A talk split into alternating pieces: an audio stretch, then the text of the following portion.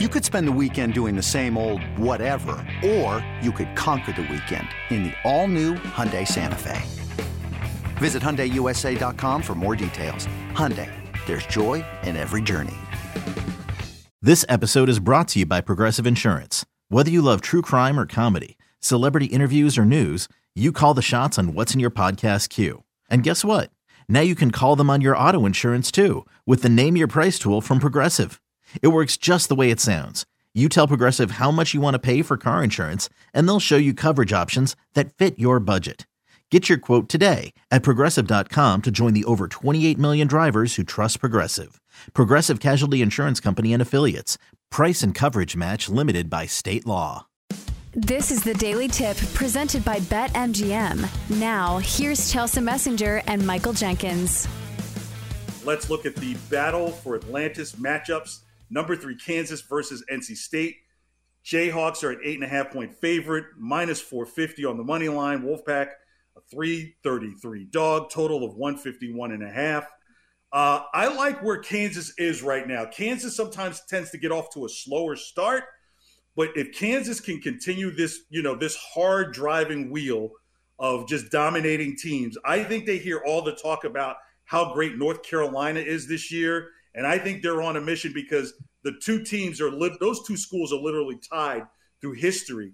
And if you're at Kansas, the last thing you want to hear about is how great North Carolina is. And if you're at North Carolina, you don't want to hear about Kansas. Are you a believer in Kansas?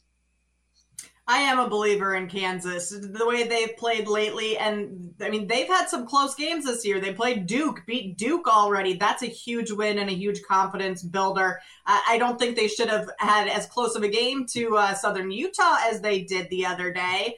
But this team is still getting together uh, with the rotations that they have this year. Jalen Wilson has been probably arguably the best player in college basketball this year, averaging 24 points, nine rebounds. Like that's been pretty good for a for a junior. And going up against NC State tonight, they're pretty good at, at, scoring, 18th in the country in scoring offense. So I could see this being a higher scoring game. I might lean towards the over there because of that. We know Kansas can put up points, but overall, I think Kansas is at a higher caliber level than NC State is. So eight and a half, I have no problem taking that with the Jayhawks. Yeah, I'm with you. I don't obviously there's no value taking the money line there at 450. I mean, they're clearly telling you like that NC State, while a quality name, not necessarily a quality program right now at this time. And when Kansas tends to play these named teams, I think that's what's funny about college basketball.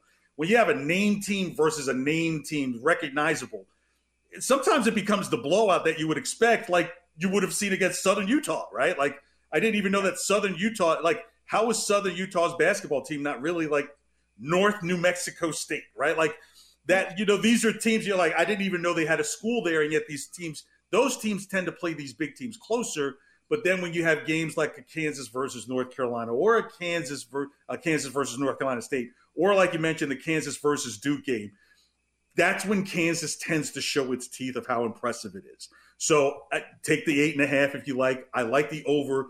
I think this game is probably in the double digits in terms of distance. So I think Kansas is a, what they say here in New England. They're a wagon, and they're just they might just drag NC State tonight. All right, Wisconsin versus Dayton. Only thing we have right now is a total of 122 and a half. Um, this could be pretty interesting because Dayton is one of those teams that just that gnat in the ear. And if you're one of these teams like Wisconsin, which historically has not been a high scoring team, as you see as low as the total 122, like I, I know some women's high school games that would cover the over on that. so when you've got a low scoring uh, uh, game like that, I'm tempted to go with Dayton, who's the favorite right now at minus one and a half. What, what, what do you see out of this that jumps out at you? Yeah, before I even saw these lines, actually, this is the first time I'm seeing these lines for this game. I was going to take the under because these two defenses uh, uh, are so good. I mean, Wisconsin, sixth in scoring defense, Dayton, 19th. So you figure you have to take the under there, but that's 122 and a half is pretty low. I, I that almost is just I don't think I've ever seen a total that low, at least this season. So I would agree with you. I think Dayton is the better team here. I think they have the more talented team.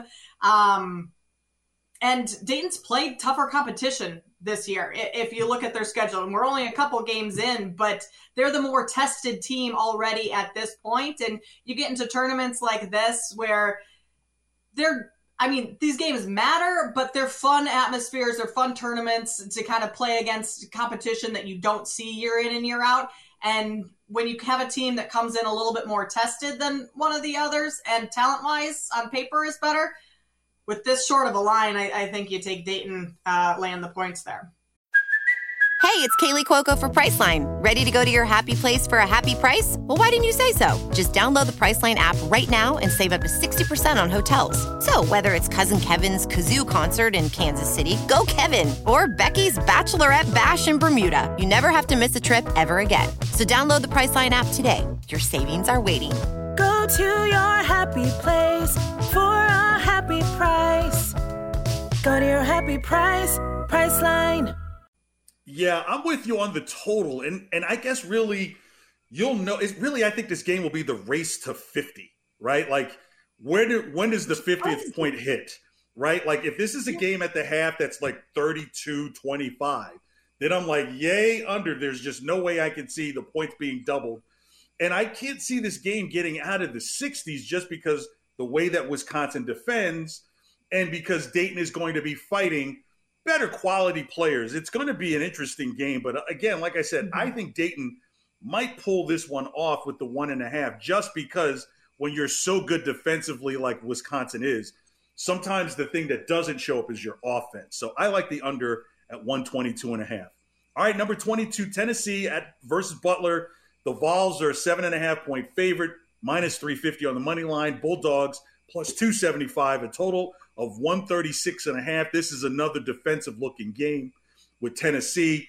Um, I, I, don't know if I like the point number, but I, I do like this total to hit right under the under. Right under the under.